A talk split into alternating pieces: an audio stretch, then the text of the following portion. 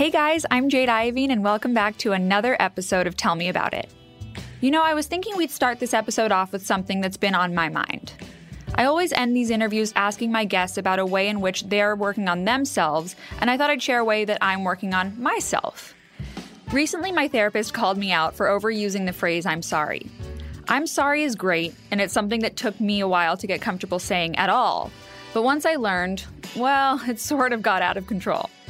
I'd apologize profusely for anything, for simply existing or even just taking up oxygen in the room. So when my therapist called me out, I looked through old text messages and emails, and much to my horror, saw that she was absolutely right. In many ways, women are conditioned to be sorry, over apologetic, or overly deferential for everything. I knew it was a habit I had to break and had to break quickly. So I'm working on turning my sorries into thank yous. Instead of saying, oh my God, I'm so sorry you had to wait, instead saying, thank you for waiting for me. There's a time and place for I'm sorry, but I was using it as a tool to try to let people know how self aware I was, when in reality, I hadn't done something that actually required an apology.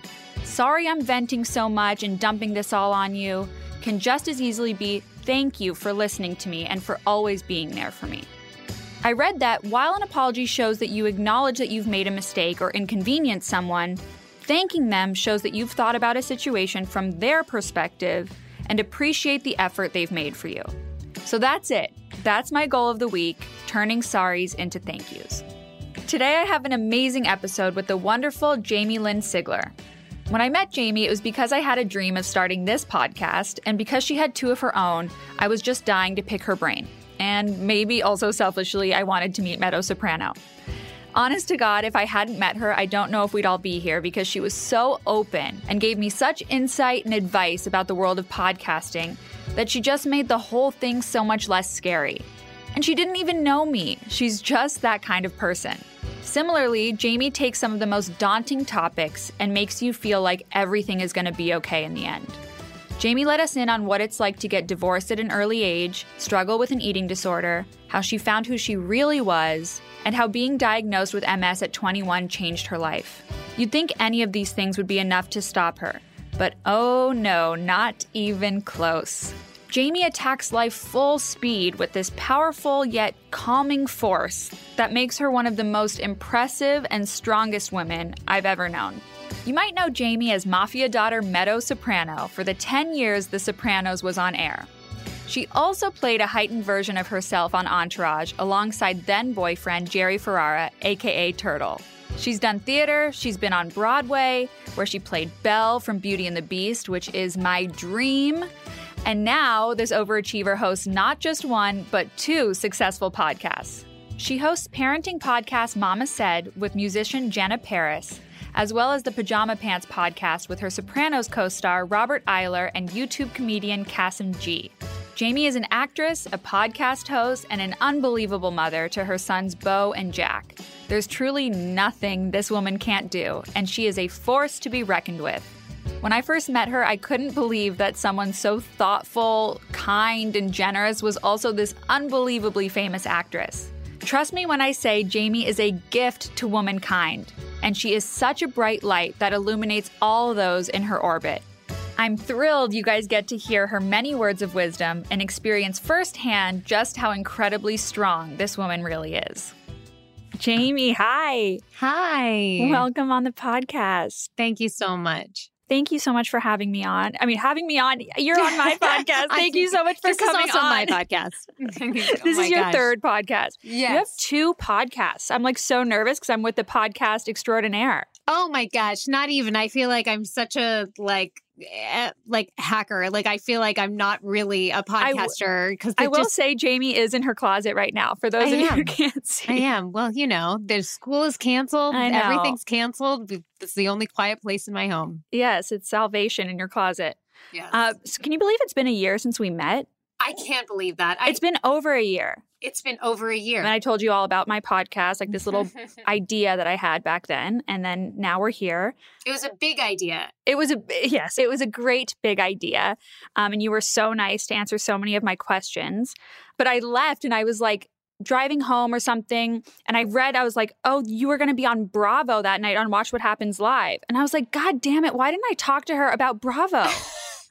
I was My like, favorite thing to talk about. I didn't realize you were as crazy as I am about Oh, housewives and all that. I love you even more. Yes. You know, it's like this thing that I'm like very hesitant to bring up, but when it can come up, I'm like, oh, great, you're my people.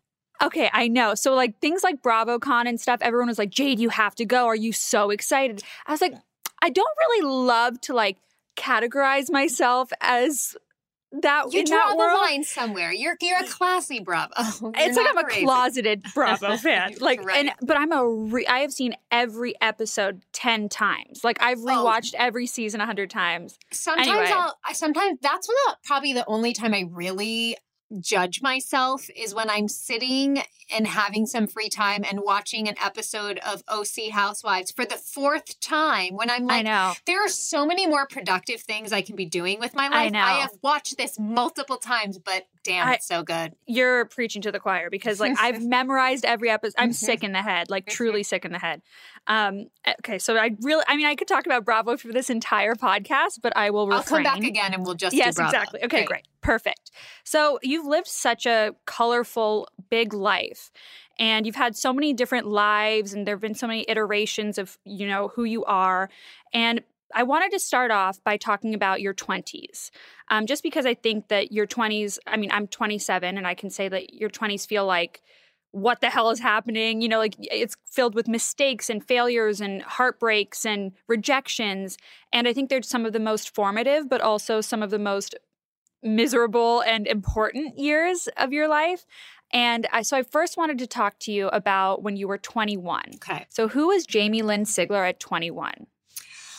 Gosh, you know, Jamie at 21 was living a life that was too much for her in Mhm. a way that um, I I had put this pressure on myself that I should know more, had to act like I knew more, had to act like I knew everything. I wasn't going to ask questions, was just going to fake it till I made it.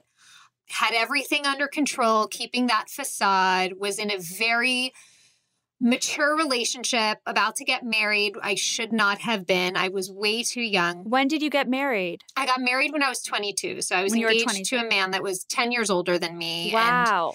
so I think I was like playing catch up to him and Yeah. his life. And I was on this big show and I You were on The Sopranos at the I was time. on The Sopranos and I wasn't one to ever ask for help. It was just Mhm. like my attitude was like, I got this, I got this, I got this. But really underneath, I had nothing. And on top of that, I was also hiding the fact that I was living with a very serious disease, MS. Right. So Right. at 21, I was not living the carefree college life that all of my friends were living. I was Yeah. living, like I said, a life that was too much for me. Right. So what do you remember being insecure about? Like were you insecure that you were young because you were dating someone so much older?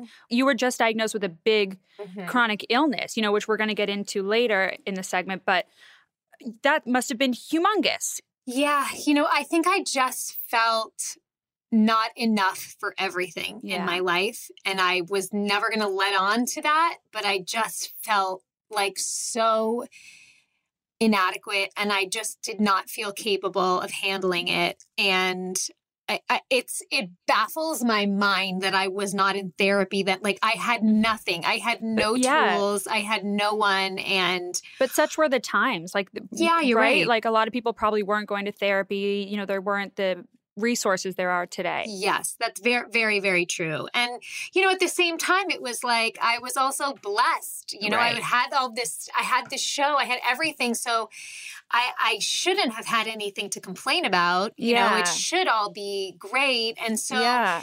I think that I just listened to a lot of people and I Right. listened to what everybody told me. And it definitely, you know, I don't like to say I have regrets, but there's definitely were things that I know I would have done differently now. Um, but that's life. I mean, you know, Mm-hmm. Right. hindsight's twenty twenty. So Yeah, you, can't have regrets because it all led you here. But yeah, there were definitely bumps and bruises along the way. Oh yes, and you know, and then I look back at it too, and I'm I think I had so many resources. Like you said, I had so many resources around me that Yeah. I could have utilized. Right. And I think because of my attitude in the way of just meaning like the way I carried myself and presented myself, I don't know that they even caught on that I needed it or maybe Yeah. felt like they should ask me. So I, I Because you're in a grown up world and you're not Mhm. really a grown up yourself at 21. you're No, like, your frontal lobe is still forming.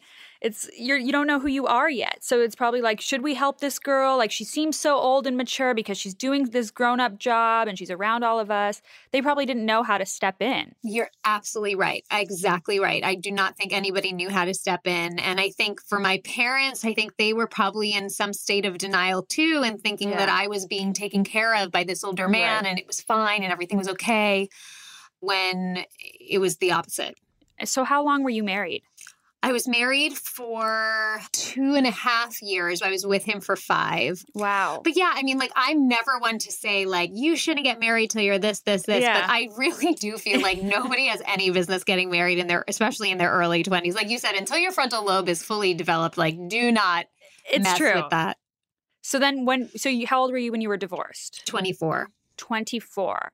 So before I ask about you at 25, what were your friendships like at 21 when you were in just such a different world than all of your other friends? You were Yeah. getting married and had a career, when your all your friends are like doing keg stands on Yeah. the weekend.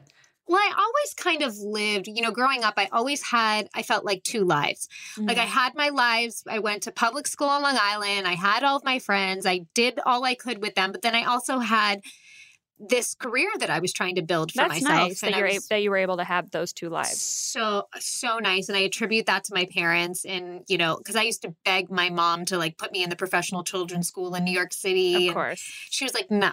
You're Yeah. you're gonna you're gonna have this balance, and I'm so grateful for that. So you know, I had like my theater friends, and then I had my school friends, and I kind of got to you know develop both sides of myself. And so, you know, when I was 21, you know, I would visit my friends in college, but then I would go back to like my apartment and my job and and all of this. So I I had many different groups of people around me Mm-hmm. which was nice because I felt like, you know, every once in a while I could tap in to Right. really where I was at in my life. Totally. Um, but I remember it being really surreal at my wedding at 22 when all of my high school friends were there. And, you know, because at 22, you're still really in touch with all of them. Oh, like of right now, it's like, Yes. you know, probably half of that. But I was going to ask about that after. Yeah. yeah, I definitely have a good core group of girlfriends that I still speak to that I grew up with. But, you know, it was weird. Like they were looking at me being like, holy shit, Yeah. like Jamie's getting married and like, look at all these people at her wedding and this is Right. crazy. And like, we're going back to finish our senior year of college. And like, is Tony Soprano at this wedding? Yes, and it's just it's just bizarre for them, Yeah, and it was bizarre for me to be honest because it, it was a little bit of an identity thing for me, Mhm. and that there was maybe in hindsight I'm thinking like maybe some moments too where I felt like is this too soon? Yeah. Oh, you did. Like, did you Mhm. have that moment like before?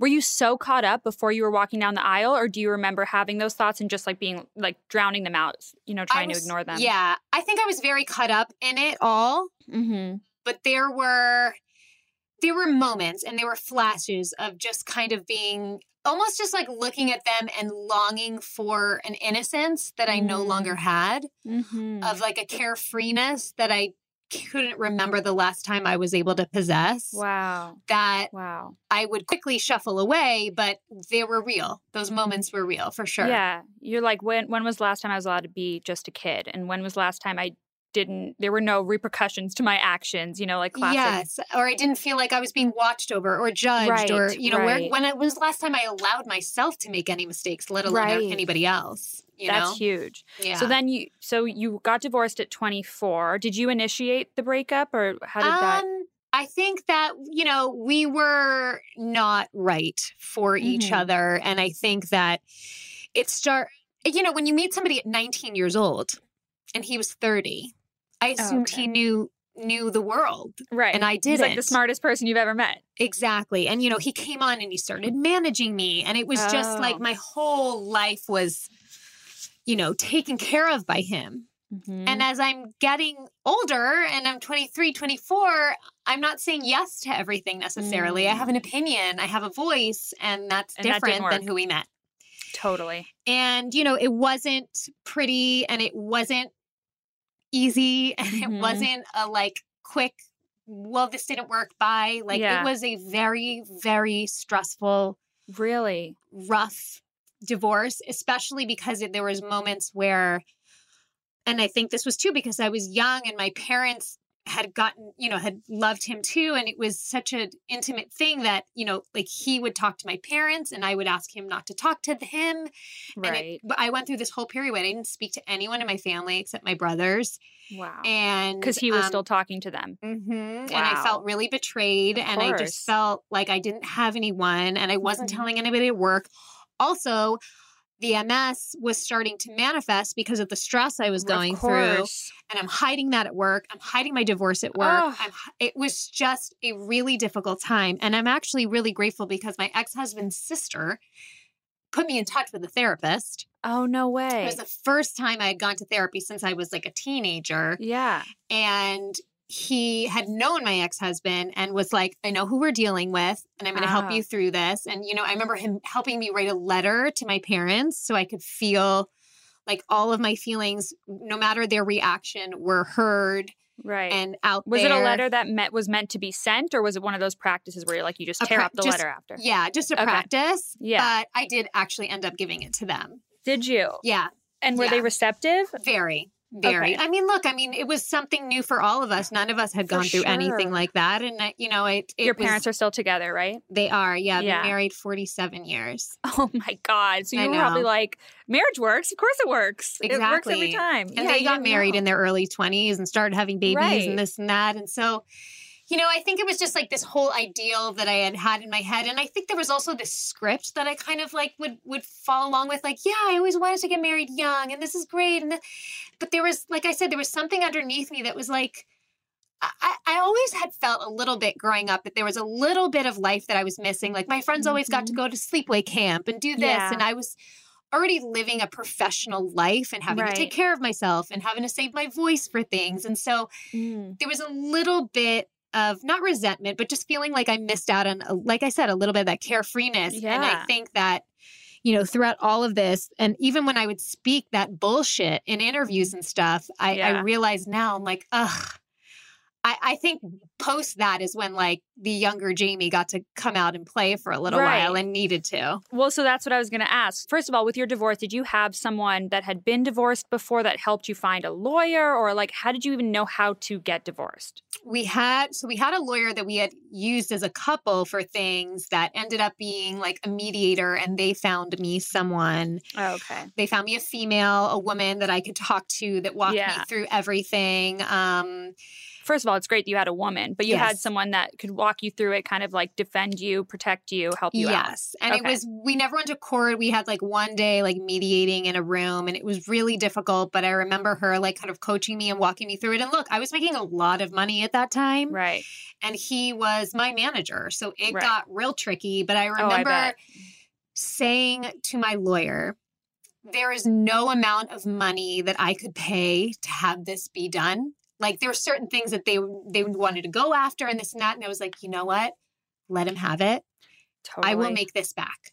it's worth your make- sanity. It's worth my sanity. I can't physically, emotionally handle this anymore. True. It's I'm fine. I will Right. be fine. And um and I am. And I was. Wow.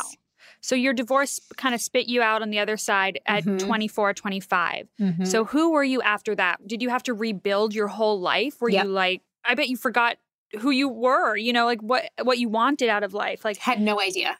I had no idea. what was that like at 25? It was a bit of a rebirth in just being like, who am I? What do I want? What do I like to do? Who do I like to connect with? Like, what Yeah. makes me happy? How do I let off steam? And in so very many ways, it was liberating. Like, I met this new group of girlfriends in New Mm. York, and we were going out all the time, and I was releasing and I was having fun, and it felt really, really good. But at the same time, I wasn't responsible with the fact that I was living with a very serious chronic illness. Right. And I think because I was symptomatic, but not enough where anyone could tell anything. I kind Right. of rebelled against it, where I was like, you know, F this. Like, I just went through all of this. I've been Mhm. hiding this. Like, I'm going to live my life. I don't want to take these injections. They make me feel like shit. Like, I rebelled against everything. And I mean, I wasn't going Mhm. crazy doing drugs and drinking or anything, but I just, right. I wasn't taking care of myself the way I needed to be. Totally. I think I needed that time though. Yeah. You know, as much as like I paid for it, I think I, like I'm not mad at myself that I did it because I think that I was like a boiling pot that just needed the lid to come off. That's what I was going to say. You were just like rebelling because you'd been kept for so long. You probably were just like, fuck it. Like, I can't take this anymore. Like, let me just be free. And like, I totally understand rebelling against medicine and not wanting to take your injections. And it does feed into the like denial, you know, that you're feeling. And when you're young, you really don't understand consequence. Mhm. Like I'm saying that at 27 and I still barely like where I'm just learning consequence Yeah. basically. But it's true. Like when you're 25, like 24, I remember like when I first went on antidepressants, I wouldn't take them for like days because I was like, screw it. I don't want like I I don't want depression. Like let's pretend for today I don't have it, you know? And it was so so I really really relate with you with wanting to rebel at 25 like in terms of also your health, you know? yes. Yes. But you know what I also did learn in that time though, because you know, when I was first diagnosed and like with my husband, my family was like, let's keep this a secret. We're not telling anybody. We're not telling anybody. Yeah. And so when I wasn't married and I didn't have like that person, I had a very tight core group of girlfriends that I did tell. And Mhm. it felt really good to be able to depend on them and feel protected by them. totally. Um, you know, I don't think I would have been able to get through it had I not had that support system. So Right. it was really an important lesson for me to learn that people like love me and protect me and honor my decision to keep it quiet and like Yeah. cover up anything and help me through it all. Well, that's incredible. We're going to get more into that because I'm really curious about keeping it a secret and what the ins and outs of that felt like. Yeah. But so, did you ever struggle with not knowing who you are? Like, did you ever Oh. feel like, Only up until the- very recently. Really? Yeah. I really feel like this year is when I tapped into it. No way. Mhm. How old are you? If you don't mind me 39. I'll be 40 39. in May. Jamie, don't tell me that. I'm like, Oh, too long. Not, no, I'm going to give you the shortcuts. you do not have to wait that long. I promise. I'm like, I don't want to wait that long. Please No. don't make me wait that long. You don't. I, not anymore. I think there's the our culture is different now. I mean, like I think I know people joke about being woke, but like I just think Yeah. we are. We are becoming more awake yeah, we are. species. We're probably more conscious, and I don't sure. think anybody needs to wait until they're forty. No, okay, good. So I, I, I just can't. I just, I won't make No. it. I, I will I not make you. it. Okay, good. No, you will tell me who I am if I don't figure it out before then. So coming back to like who, knowing who you are, did you struggle with self esteem? Like after your divorce, how did you rebuild that into your Mhm. 30s? How did you work on that? What things contributed to it changing or Yeah. improving or I think that, you know, my self esteem issues, you know, they fell under different umbrellas, but there were always issues with self esteem. So, like Mm-hmm. Right. in my teen years, late teen years, early, tw- early, early 20s was weight. Um, I had an eating disorder when I was 16. And then Mm-hmm. Oh, through that you? time, my weight like severely fluctuated. I mean, I'm talking like 60, 70 pounds. And Mhm. so a lot of my self worth came from physically how I looked. right. And then it's Do you weird. think that it's was like, a symptom of acting, or do you think that was just being Control. young? Control, Mhm. totally. As Being a symptom of perfect. control, being per exactly, being Right. perfect. And then when I was diagnosed with MS, I think the focus on my body had shifted that oddly enough, like my weight stabilized and I've kind of been the Mhm. same ever since because it wasn't about how I looked, it's how I felt. Totally. And then my self-esteem was all around like my physicality and feeling Mhm. shameful that I didn't move like everybody else or I wasn't Ah. as graceful or as sexy as I would Which was want the to be or manifestation of your illness. Yes, Right. exactly. And then when I became comfortable with that, then all of a sudden it was like, oh, okay, now all of these conversations are off the table. Who am Mhm. I? Right. And so that was like the past four years of my life was like, yeah. wait a minute. So now everybody knows I have this disease. Nobody cares. They still love me. right. I, my body's great. I just birthed two babies. I have a wonderful family, but like, who am I? right. And so then there was like massive insecurity about like who I am, who am I, what do I mean to people, what do I bring to the table, yeah. and I, like I said, this year is kind of when I really settled into that. But okay, I was very insecure about all of those things. You know? Right, like throughout. Yes. Okay, well, that, I mean, God, I wish I were turning 39 this year then. like, Jesus. But okay, so let's take a quick break and we'll be right back. So, I don't know much about MS. Mm-hmm. I was wondering if you could maybe explain it to us and our listeners who may not know much about it. You've been living with it for 15 years now, right? Almost 20. Almost 20. Yes. Wow. So okay, I was 20 so- when I was diagnosed, um, mm-hmm. but I mm-hmm. kept it a secret for 15 years. Wow. Um, so, what MS is, it's multiple sclerosis, it's a neurodegenerative disease. Um, there's no known cure. There's no known rhyme or reason of why people get it, what people get it. There are maybe some genetic forms of it. I don't possess that. It's primarily in women between the, they get diagnosed between the ages of 20 and 40. Um, mm. But truly, the disease is of the central nervous system, and basically, some switch goes off in your body, and your body, for some reason, views your spine and your brain as a bug that it needs to fight, and it starts to attack. So we all have, you know, you ever see that picture of the skeleton and there's all of the nerves that come from the brain and your spine to all of your, you know, your fingers, your toes, your legs, all, all your muscles. And right. around each of those nerves is something called myelin, which is like, I'll equate it to like a electric cord. It's like that thick coating around it. So that's mm-hmm. what takes the signal from your computer to the outlet, right? That power all in there. So the MS attacks that power cord. So there's holes in it so when I go tell my brain, my brain tells my right foot to pick up because of the holes in that cord, the signal is smaller. It's weaker. And yeah. for some people, it gets completely shut off. Right. And there's no two cases that are the exact same. Everybody wow. is affected differently. They say, um, I heard Jack Osbourne say it's like a fingerprint. Everybody's is different. There are common denominators, there are common symptoms that people have. Yeah. It's not something that's a positive or negative diagnosis. It's kind of something you get to. Um, right. You, you, can see lesions on the spine and in the brain and MRIs and things like that. And that's how you can tell about disease activity and if it's mm-hmm. progressing or not. But for me, the way it's manifested, the way it originally manifested, which was very hard for me to deal with in my 20s, was bladder incontinence. It's something mm. that was scary and unpredictable. I didn't know when it would happen, I didn't know how it would happen. And that's So that's what first kind of made you go to the doctor like something's wrong here. Yeah, well, I was actually originally diagnosed with Lyme's disease because that happened. And then I was getting like this tingling in my legs, and I had gone to the hospital and through a series of tests after two weeks. They diagnosed me with Lyme's and gave me steroids, which is also a treatment for MS. So I think it might have been the beginning of it.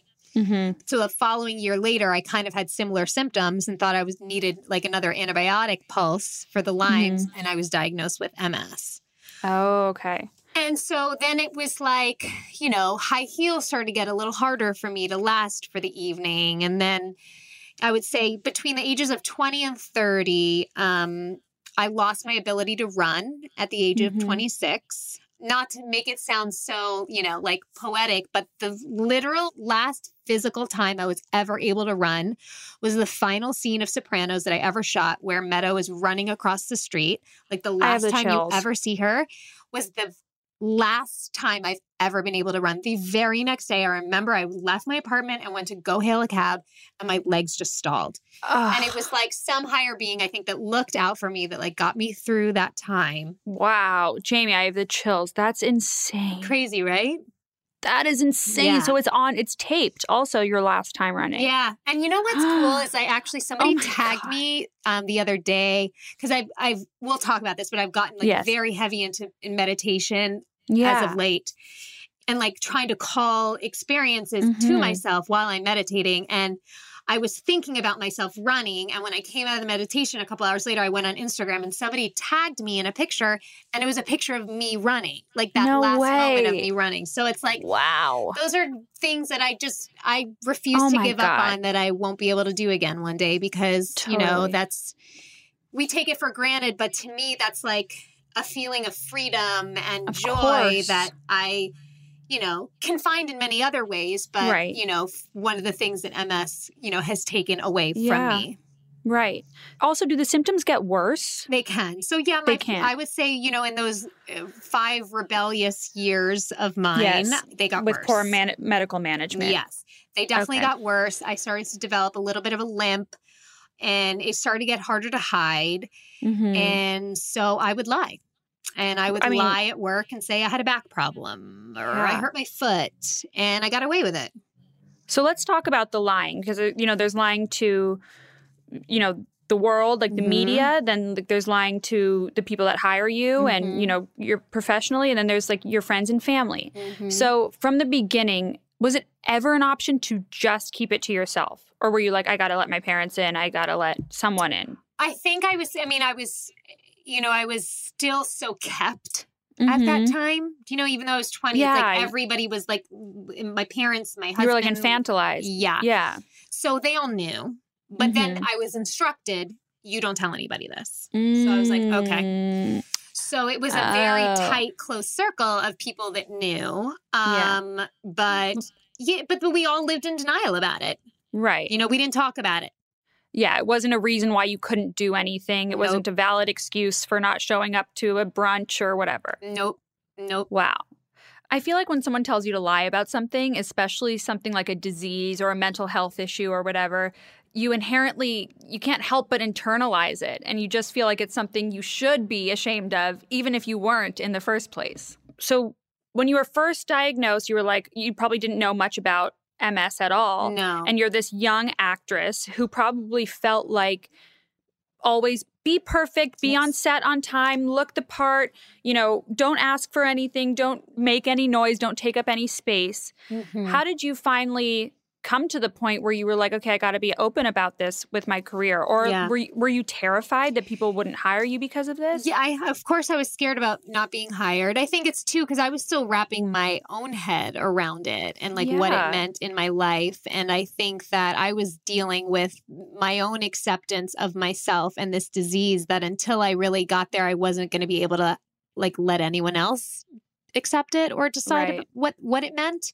Totally. for me um but you know the years that i kept it secret and lied and worked were terrible Yeah. I mean, they were, you know, I I remember my first real job after Sopranos was Entourage, and Mhm.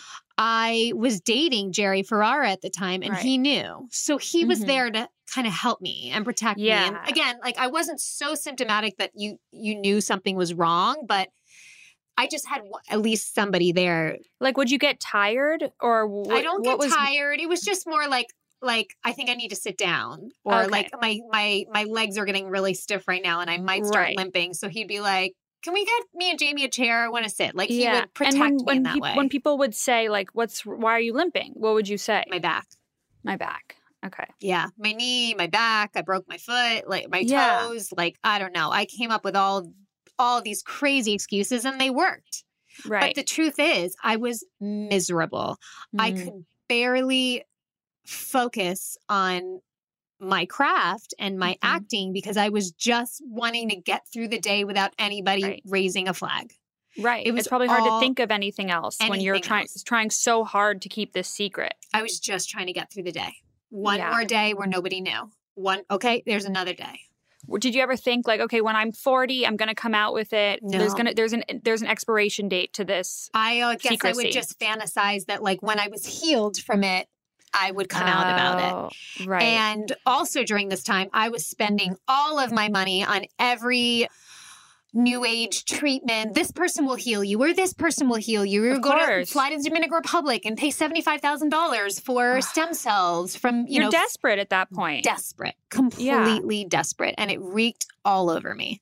Really? Yeah. Like you, you can see it like in hindsight in interviews and stuff. You can probably see it like coming out of your pores. You know, you're probably broken. Yes. Oh my gosh. I think so many people can identify with feeling too broken for a relationship or feel that their baggage, whatever it may be, is a valid reason why someone wouldn't want to be with them. Or that their baggage in general will just be too much for someone else to handle. You know, we- it's funny because with all of the insecurities that like we've talked about and and everything, for some reason, whenever I was in a re- a relationship, I would feel so loved and secure. Yeah. And maybe Oh, it's because I've just been with great men, um, that the MS never felt like a reason that somebody wouldn't love me. Wow. Every every guy I had ever been with had been wonderful about That's it. amazing. Completely wonderful. And Yeah. I think that says a lot about people. Sure. You know, I think that that's probably a really big insecurity for people who do live with chronic illness or anything that they feel like makes them less than, which is crazy, but I used to believe that too, so I get it. Mhm. I think that now looking back, like restores my faith. You know, I think that you have to you have to believe that these things don't take away from who you are. Absolutely.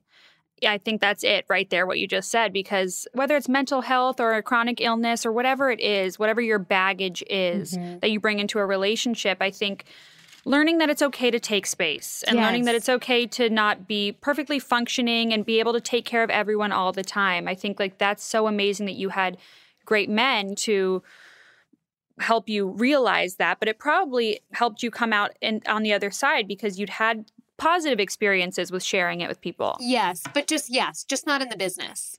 Right. you know Uh, but that's that was my own fault because i never tried i never allowed it um you know i think mm, i guess when i was like 31 i Mhm. actually finally had told my manager Oh, wow. and he was like 10 years later. 10 years later i remember him looking at me and being like i just am so sad that you didn't tell me sooner like I Oh, feel right. nothing other than just like my heart is broken that I couldn't have been there for you through times. Yeah. And I was just like, I wouldn't have allowed it anyway. Like I'm ready to let you be there for me as well and protect me. And you know, because I was would say no to anything action. And Yeah. you know, I would read a script and they were like, she runs up and down the stairs, and I'd be like, I'm gonna pass. I don't connect You're- with it. But it would literally be one scene and I would just assume I couldn't do it.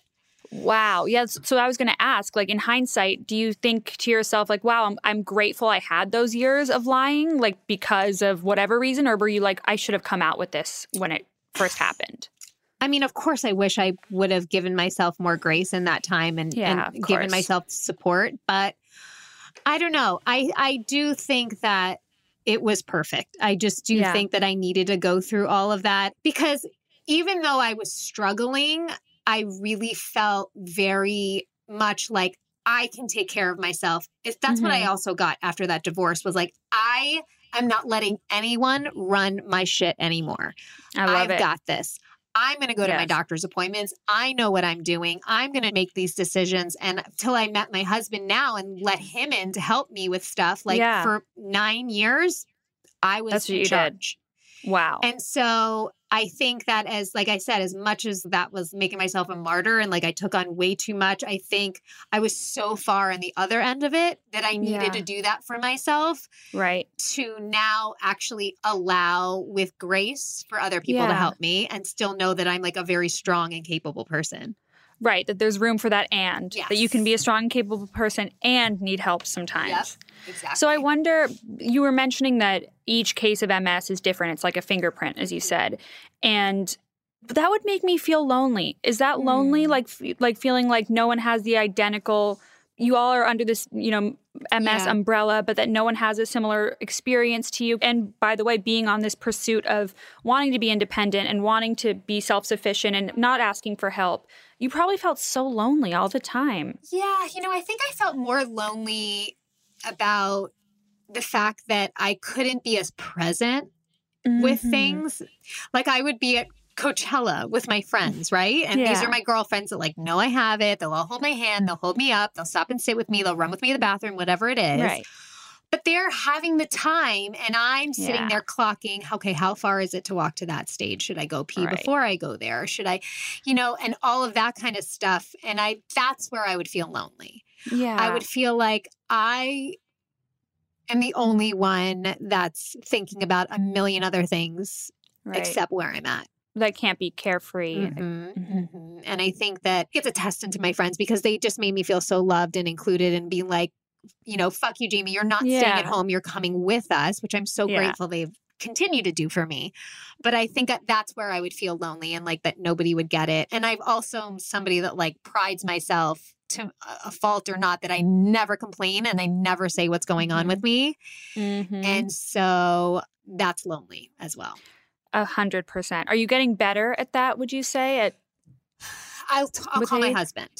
yeah, So you I'm will better at it th- that way. Um, Yeah. Like, you know, anytime I like have to walk from somewhere to somewhere. And I feel even today, like a little self conscious of like people are Mhm. looking at me. Like even when I was just on set in the pilot, like, and everyone's Yeah. so wonderful. Like, and I just knew that after this long distance, I'm really going to start limping. I'll just call my husband and he's like, Mhm. And he knows, like, we don't even talk about it. He's like, are you, where are you walking to right now? I'm like back to my trailer and he's like, okay, well, here's what's happening at home. And he'll just distract me. Oh, and he knows your husband sounds incredible. he is. He's the best. Oh my God. Well, so that brings me kind of to your kids. And I know that they were a big inspiration in you wanting to ultimately come out about Mhm. your struggle. Can you tell me a little bit about that? How did they inspire you to come Yeah. out? Well, I had just had my older one, Beau, at the time, and and he was like two, two and a half, and he was really, I mean, you know, they don't question anything. They're just like, "Mommy can't run." Okay, like Mhm. mommy, you know, mommy sometimes needs to sit. Okay, like he just that's Yeah. his mommy. But I, he was getting to the age where you know you just start talking about these big ideas. You don't know if they're understanding them or not, but it's what you want to teach your kids about the world and that you know everybody is deserving of opportunity and what's different makes you special and like you know no don't let anybody tell you you can't do something and i was sitting there thinking you know he's obviously going to hear about ms he's going to eventually know this is something that mommy has in her body and am i going to ask him to keep that a secret for me like what Mhm. what kind of lesson like what is that teaching him you're deserving of everything but it, because mommy has this disease nobody can know you know because Right. they, they they won't want her or she's not good Right. enough and so that was a really big thing that was you know eating at me Mm-hmm. but at the same time i wasn't quite possessing the courage to come Mhm. out about it and I, Yeah. one of my best friends at the time was seeing this hypnotherapist about weight loss. She was had struggled with weight loss for a really really long time and he was helping her because he was she's like I don't know what he's doing when I'm under hypnosis, but it's like 30 minutes of therapy and then we kind of we go under and it's just she started just making better choices but not feeling like it was for a diet, but it was like for herself because she loves Right. herself. And she's like I really feel like y- you could benefit from seeing him just because she's like I hate that when you walk anywhere you stare at the floor because Mm. because I don't like to watch people watch me. I don't like Right. to I, I just like I'll keep my head down and pretend that this is not happening. Right. And I went to go see him. I only saw him twice. And I remember when I was walking up to his office, he he said to me, Why are you looking at the floor? Mm. And I was like, Well, I don't I I just don't like to watch people watch me move. Wow. And he's like, Okay. So he picked up on that. And we had I did two hypnosis sessions. Mm-hmm. And when I came out of my second one, I was like, I'm ready to tell people about it. Wow. I don't know what happened, but it was just this thing where it was like, fuck it. I've done Yeah. nothing wrong. I Enough, am tired yeah. of feeling shameful and guilty for Yeah. something that has happened to me. Like, I, I can't do this. I'm ready to see what my life is like without 100%. this. I have my family, I have my husband. If this means that my career is over, then my career is over and I will find Mhm. something else because I just I can't I don't deserve this anymore. You, you know, exactly. You can't keep the secret like any longer. It probably just got so insane. And whether we keep this in the episode or not, I just have to tell you from my own experience. So, first of all, my mom is wonderful. Jamie, I think you would love her. Um, and she struggled with clinical depression for a lot of my childhood. I my family kept it a secret because there weren't the resources that there are now, and there wasn't the awareness that there is around mental illness, and that secrecy has really carried into my adulthood. So I can just tell you that not giving your child this complex of a secret is such a gift Oh. it's such it's so important like i can't even tell you how important it is to be able to like give him the freedom to tell other parents at school that my mommy has this or my mommy Mhm. deals with this because if he had to keep it a secret that shame immediately transfers Oh. like a print onto him Oh, I'm so, i think like sorry for you and that you No, but I that, just- but thank you for sharing that. yeah well that's what i that's what i work on in therapy you know but, but yeah but it's like it's a big thing secrecy is hard on kids Yeah. You know, it's funny you say that because there was this time. So when I sit for a long period of time, I get really stiff. And so when Mhm. I stand up, it's like it feels like a almost like a shock goes through my body and I gotta kind of like let it like something's grabbing every inch of my body. And so then taking it And takes have to me like a minute. calibrate. Exactly. And Mhm. so when I was driving my son to preschool one day and we drove from our house, so it's a long, was kind of getting in the car a little stiff, getting out, and it's this hustle and bustle, you know, when you drop Mhm. the kids off, get through the carpool line, let's go, let's go. I think Beau was maybe three at the time, and we were walking, and the security guard was kind of shuffling us along, and he goes, "Excuse me, can you wait? My mommy's slow." Oh. And just was, and he was just like put his hand out to hold my hand, and it's just was the sweetest. And even oh, I'm the- like I'm gonna I'm gonna cry right now. I know. The other hearing that. day we were at basketball because I'm still trying to find a ways for him to see like his friends. Like it's just been so hard on these kids this past year right with no connection with other kids. And so we've been doing this outdoor basketball cast with three other boys and it's up this long staircase, whatever. And I get there, it's fine. I take my time. I tell him, go ahead, run up, I'll meet you there. We were leaving and he the kids had given out like Christmas cookies, and whatever. And he was hands were all full and he was so excited to run down to meet my husband and my other son down by the car. And he was running down the stairs and halfway through he turned around and goes, Oh my God, mommy, do you need me to Oh. help you right now? I've got like, let me go put this in the car and I'll come back and help you. And I was like, Did you birth an angel? I did. I was I'm like, like, oh my I'm okay. I promise. Like, don't worry. And he's like, all right. But I just thought, you know God what? I used him. to always think about what this was going to take away from my experience Mhm. with them. Like, I wasn't the mom that was like running across the park with them and Right. chasing them and making them laugh and right. throwing them in the air. And I would look at that longingly at these other moms and be Mhm. like, ugh, I wish I could do that for my kids, be that for them. Mhm. But at the same time, when things like that happen, I'm like, maybe I'm raising a more conscious and aware Yes. man that A hundred and fifty percent. Well, just yes. look out and realize that sometimes it's nice to like make sure and ask if people need help. Yeah, because everyone's got something That's it. that makes them, you know, them that That's makes their their life hard and and as you say in uh, some other interviews, that's your something, yes, you know? you're right. So, what's your advice for someone? Two things. What's your advice for someone who's going through it, who is just diagnosed, or is, you know, maybe where you were and when you were in your 30s, is like not ready to come out about it, but is diagnosed? And then, what's your advice for someone who has a loved one who is just diagnosed? Mhm. How? What's some way that they can be supportive? Great question. Or what's like the worst thing to say to someone? we can go over that too. um, well, let's see. Well, for somebody that's newly diagnosed, I mean, first and foremost, I'm sorry, but uh, but you know, secondly, you know, you're going to be okay. Mhm. It's you're going to be okay. I think that before you worry about anyone else or anything or any job or any relationship, come to terms with it yourself. Work on your own relationship with this disease. Try and find out what it can give you. That can take a while. Mhm. Took me Mhm. a lot of years to figure that out.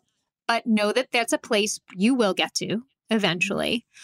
But don't feel any sense of responsibility for anyone or anything else but yourself right now. I love that. And also find a doctor because this is going to be somebody you are going to be seeing a lot for a long time. Mhm. Find a doctor that you vibe with because you know a lot of people I feel feel like just answer and think doctors know everything and they Mhm. don't and no one knows your body more than you so find somebody that you feel heard and seen by and that you that really listens to you That's amazing advice. Like, because I think that uh, you're right. A lot of people do think that doctors have all the answers Right. and they're always right. So they like abandon themselves and don't trust themselves in a doctor's office. and said, that's yeah. is so important to be your own advocate. Yes, exactly. Exactly. Be your own advocate. You know yourself more than anyone. And then look, I mean, I'm one example, but there's no reason to think you can't live a very full life. You know, I've fallen in love. I've had a lot of different relationships. People accepted me with this. I just, Mhm. you know, I just shot a, next to Sopranos, like job of my dreams, Oh and my God. was not felt to be made any less than than any other cast member. I have two babies. I'm independent. Like, there's no reason to think that life is over. Hmm And then for somebody that's living with somebody, I think when a somebody has a chronic illness, it's very much like everyone's disease in the sense that this is something we all have to deal with. I think that if you could just make it known that you are there for help, you want to help, please like ask me for help.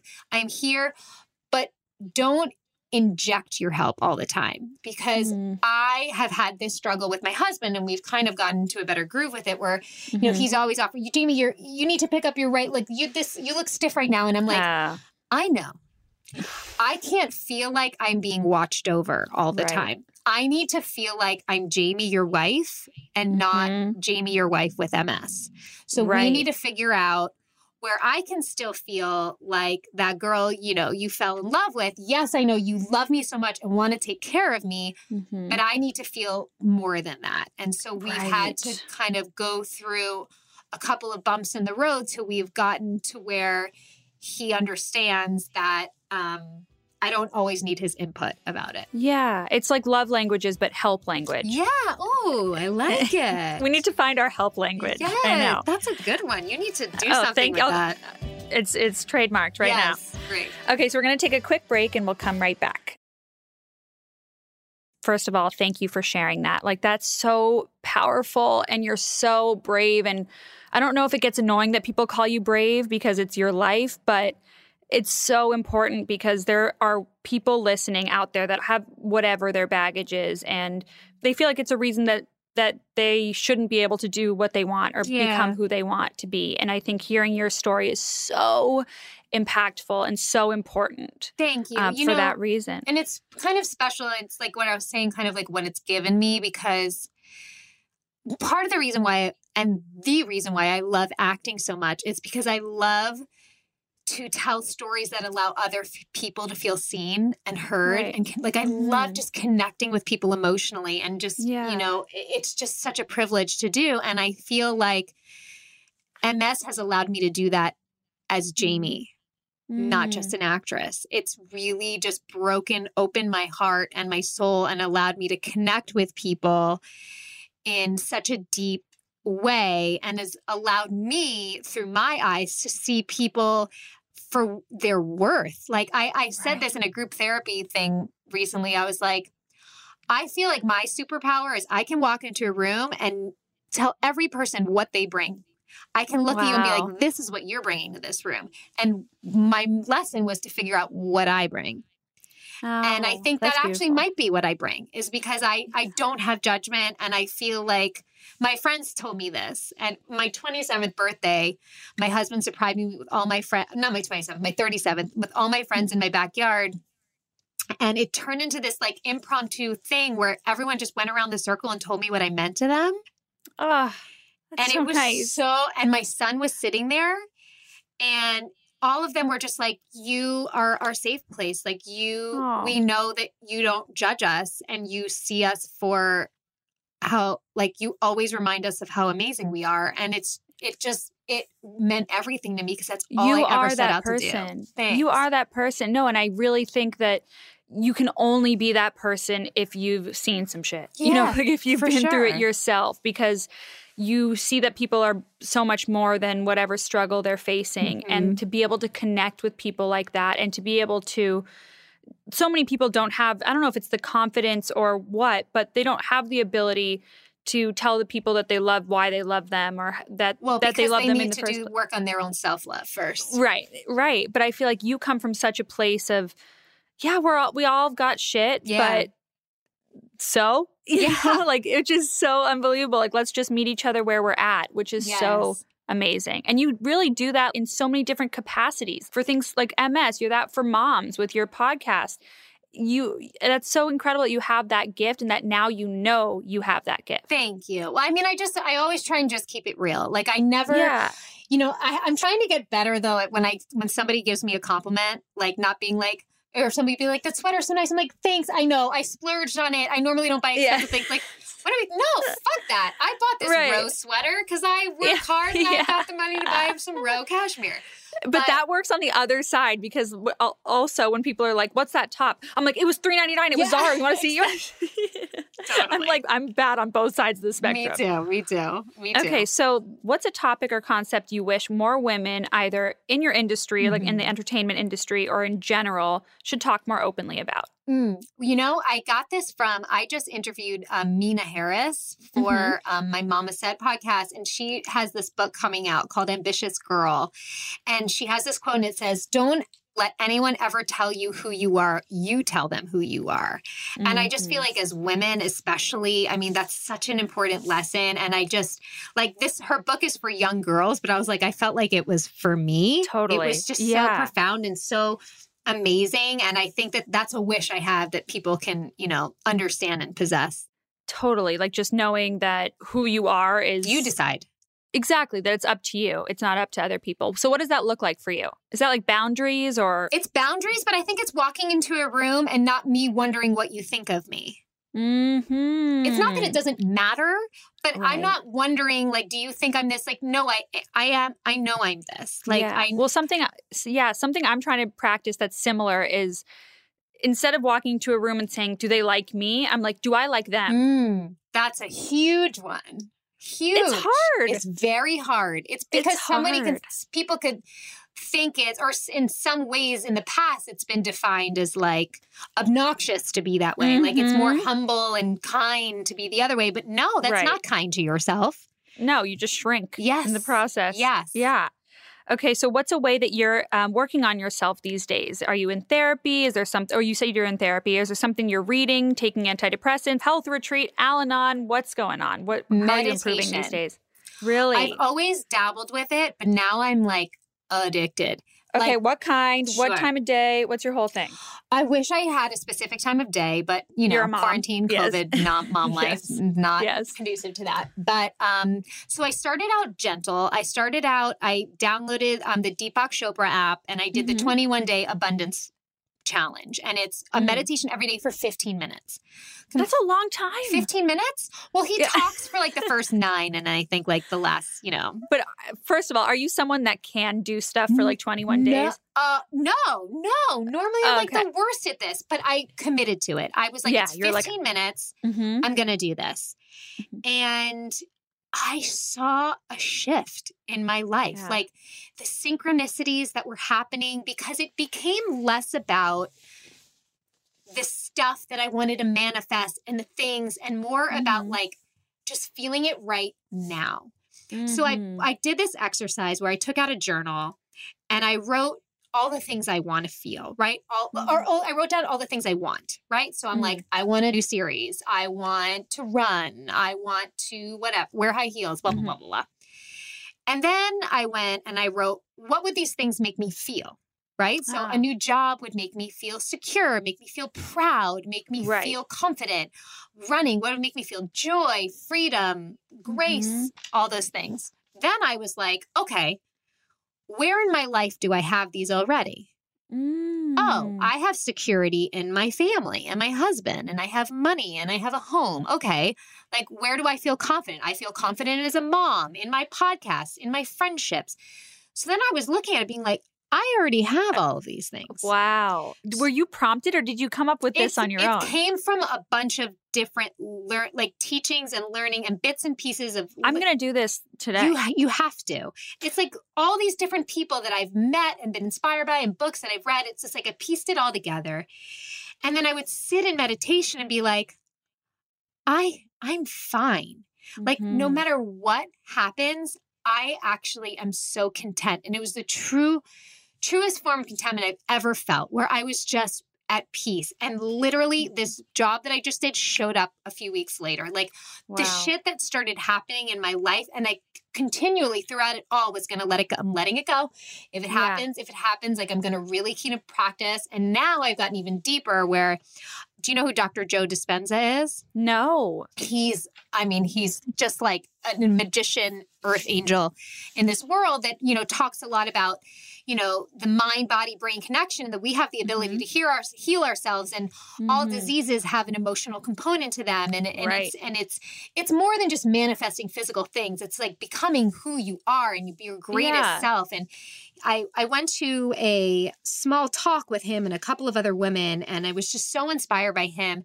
And I've started doing his meditations that are 45 minutes long. Wow. And they're so hard. And I only maybe have like two to three days a week that I've had time to do it. But I told myself recently, I was like, I'm gonna start setting an alarm at 5:30 because yeah. when you're when you they say scientifically, when you first wake up, you're still in that like theta beta stage. Right where Yeah. if you meditate right when you wake up, like throw on your headphones, your earbuds, whatever, and meditate, like that's that's when it can really like deeply sink in. Yeah. And I mean, his is about becoming the becoming the magnet to the things that you that you want in life. Your- Right, Your, right. emotions are the magnet. It's your feelings Oh. are the magnet. So if you're feeling gratitude, if you're feeling joy, life will bring you things to feel gratitude for. And I had, I'll quickly share. I was talking about this last night with my husband and his boss. Mhm. I wrapped this pilot last night.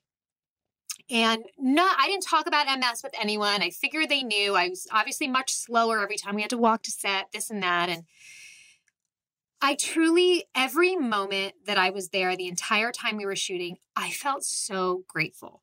Like Wow. from the deepest depths of who I am, like every moment, I was just felt so grateful that I was there. I loved every minute. It was the first time I really didn't feel limited.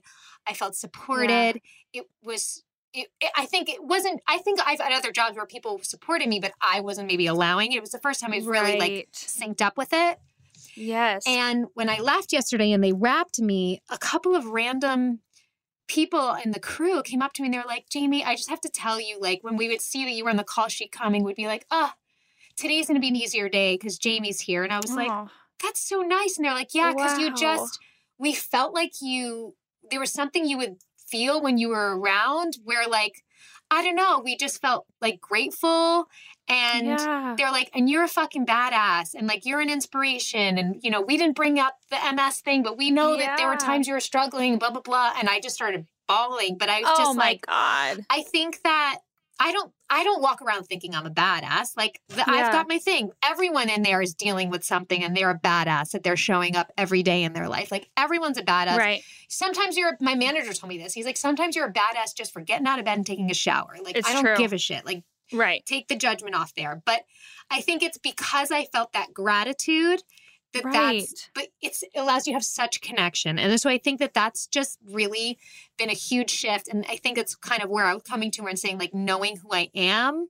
Yeah. It's just really allowed me to connect to what I value in my life, how Mhm. I possess it already, and that that's what I and I think that 2020 for a lot of people is kind of like cut the fat and just been like yes. what makes me happy and that's where i'm going to allow my energy to go I mean, Jamie, that's incredible that you had this wrapping with the uh, of the pilot that you just did.